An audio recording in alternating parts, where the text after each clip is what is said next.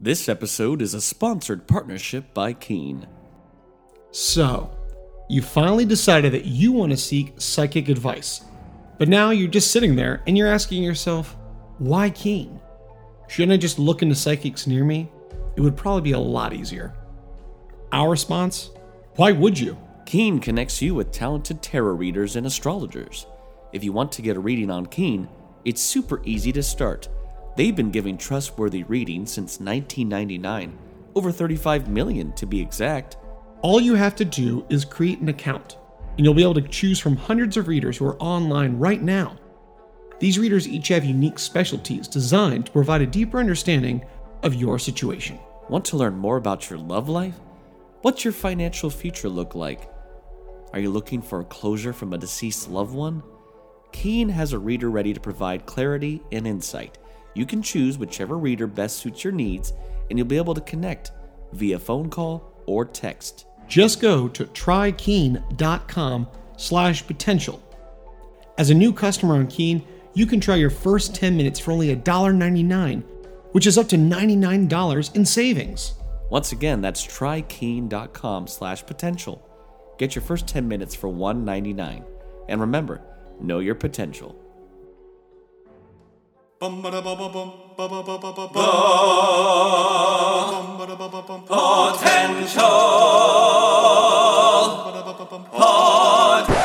Wait, you haven't seen that?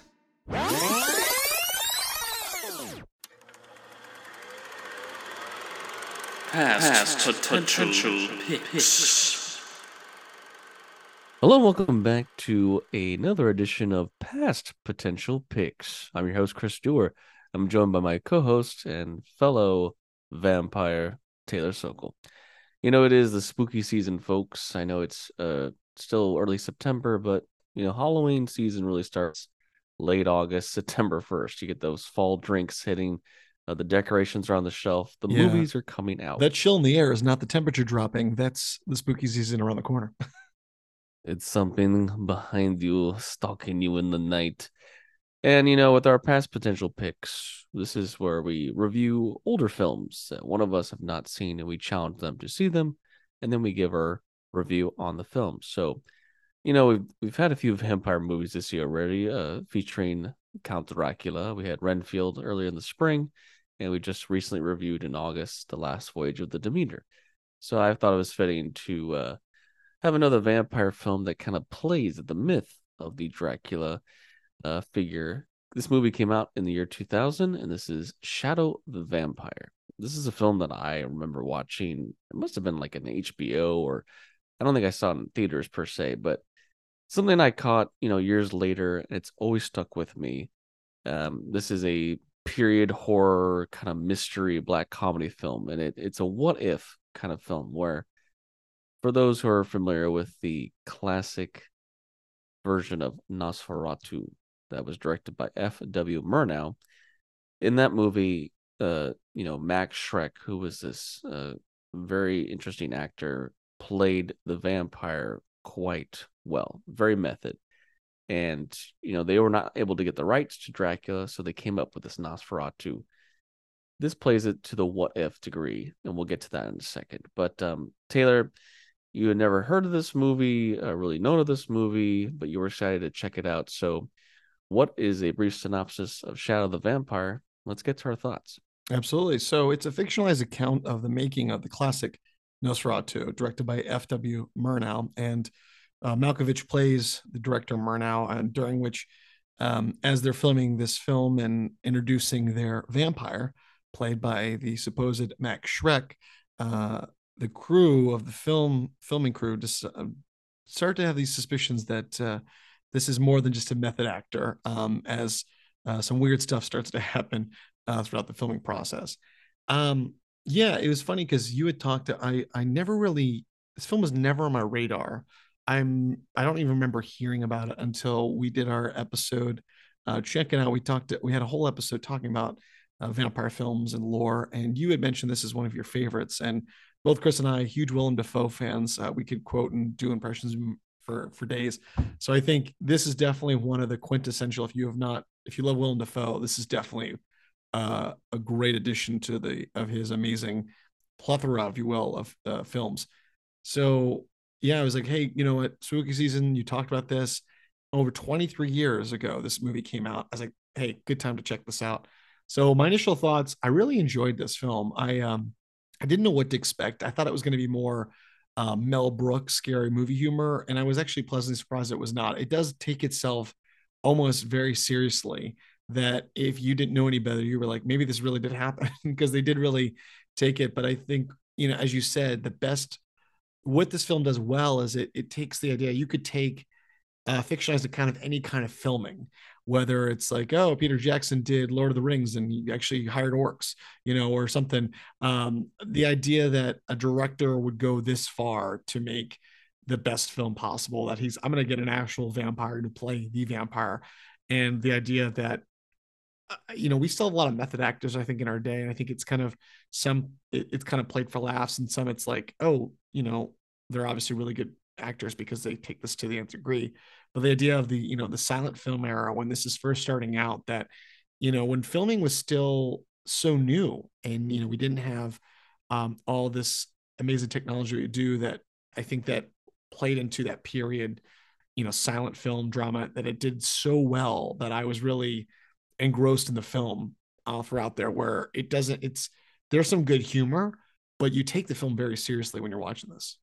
Yeah, because this is not a time and era where there's like these studios and stuff where, you know, even nowadays there'll be so much stuff that is um policed, if you will. Yeah, um, you know, I'm sure there's still, still, yeah, regulated. There's there's rules and policies and unions and and you know you have to do so much time and this is definitely an era where there was a lot of experimentation, uh, especially coming out of the German kind of you know filmmaking, you know, exp- expert uh, expressionism and stuff. And we've seen, you know, you think of like the the cabinet of Dr. Caligari and stuff like that. You, you could also have a whole movie where that dude was real or something, you know. But the idea that this whole film crew and these actors are like, this guy is brilliant. They they totally buy into that he's so method that he only shows up in makeup. Um, you know, he only wants to film at night. Uh, and the thing is, what they they do, yeah, there's this kind of double edged sword where they play with. There's the horror aspect where he's trying not to be what he is, his true being, and eat these people because he's hungry. He's a vampire, and he's clearly very old. That's the thing too. I love that they kind of talk about um, there's kind of these moments where he's talking to. there's these moments where he's talking to John Malkovich's character, and he's like, I used to be a king and I had legions and I'm the last of my kind. And it, it still goes very much to the Dracula mythos. But at the same time, he is kind of enjoying this limelight of being an actor. Like he he there's funny moments where he reacts in shots and he has like ideas and he's kind of giving in to like there's a whole scene where he's like, I want makeup. like he kind of is giving in you to being an actor. Makeup. Yeah, yeah. He's and Yeah. it's like I want makeup, and you know I won't I won't say it. I you know again it's becomes kind of the funny things where ultimate di- ultimate diva. diva. Uh, yeah. they don't play it to the point where it's like like like you said like a Mel Brooks comedy. This is very much an homage to the era of the black and white films and the power of Nosferatu, which is still that film is still very much um, you know seen as one of the all-time great vampire movies, if not one of the best. I think the director of this film, E. Elias Merhige, and the direct uh, the writer Steven Katz, they really found this like great blend of homage to the era because they do a lot of these great scenes where you you are seeing the actual filming going on and the sound effect of the film camera which again is you know the small kind of box thing and you've seen the lens and you've seen I love a lot of the, the humor comes from the dialogue in which John Malkovich is giving direction because of course Yeah. this is a silent era. They're not going to hear the dialogue. So he's like, You're moving closer Now you're Closer. walking. Yes. Now you You're look scared. walking. and now you are ill. You are sick. You, Yeah. are do- you know, he would give all these great notes, and a lot of the humor comes from John Malkovich, who I think is equally as is impressive in this film. Because, like you said, Taylor, to what lengths would you go to get the perfect film?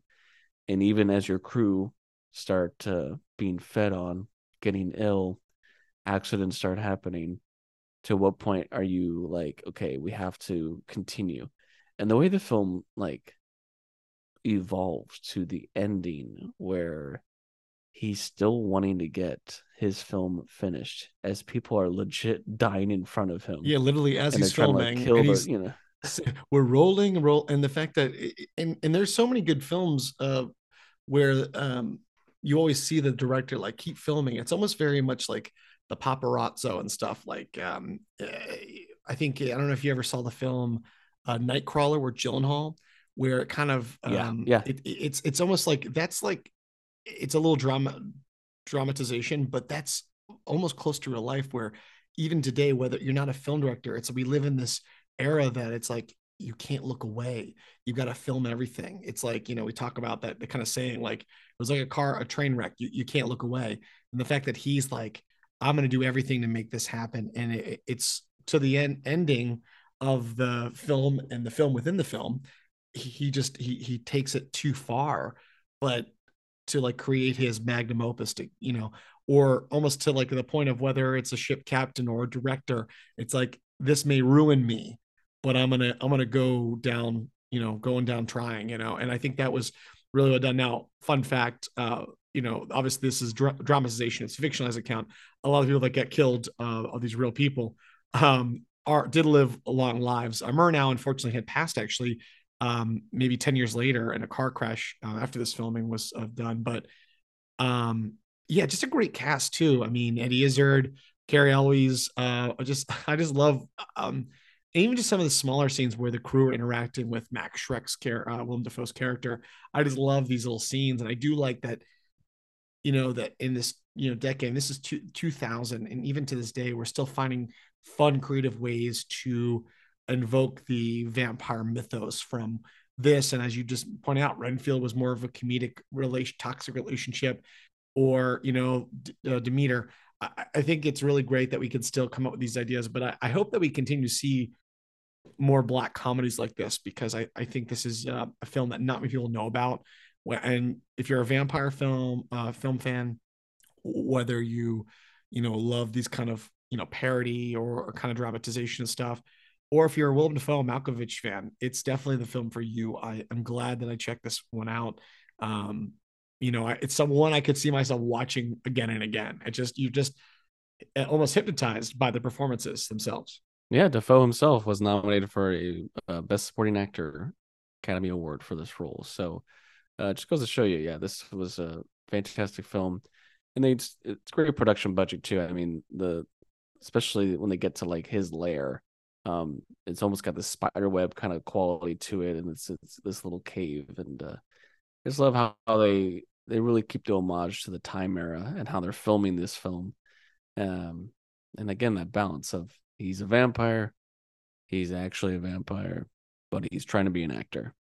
It it lends to some great humor while some of the horror takes place. Um, yeah, like you said, a great cast. So one I've always enjoyed. Um, and I think it's just a great spin. It's great what if on the kind of mythos of that classic Nosferatu film um, at the turn of the century. So I'm gonna go for Shadow of the Vampire, revisiting it, rewatching it. It's a it's a nine out of ten for me. I really love this film. Hey, I'm gonna give it a nine out of ten too for a first time watcher, and definitely will watch again and stack this up as one of those vampire films. Malkovich and Dafoe. Um, definitely check this out. Uh, you yourselves can go revisit Shadow the Vampire for rent or video on demand. Definitely recommend. And that was this edition of Past Potential Picks. Thanks for listening to the Potential Podcast. You can follow us on Instagram and Facebook at the Potential Podcast or on Twitter at the Potential Pod.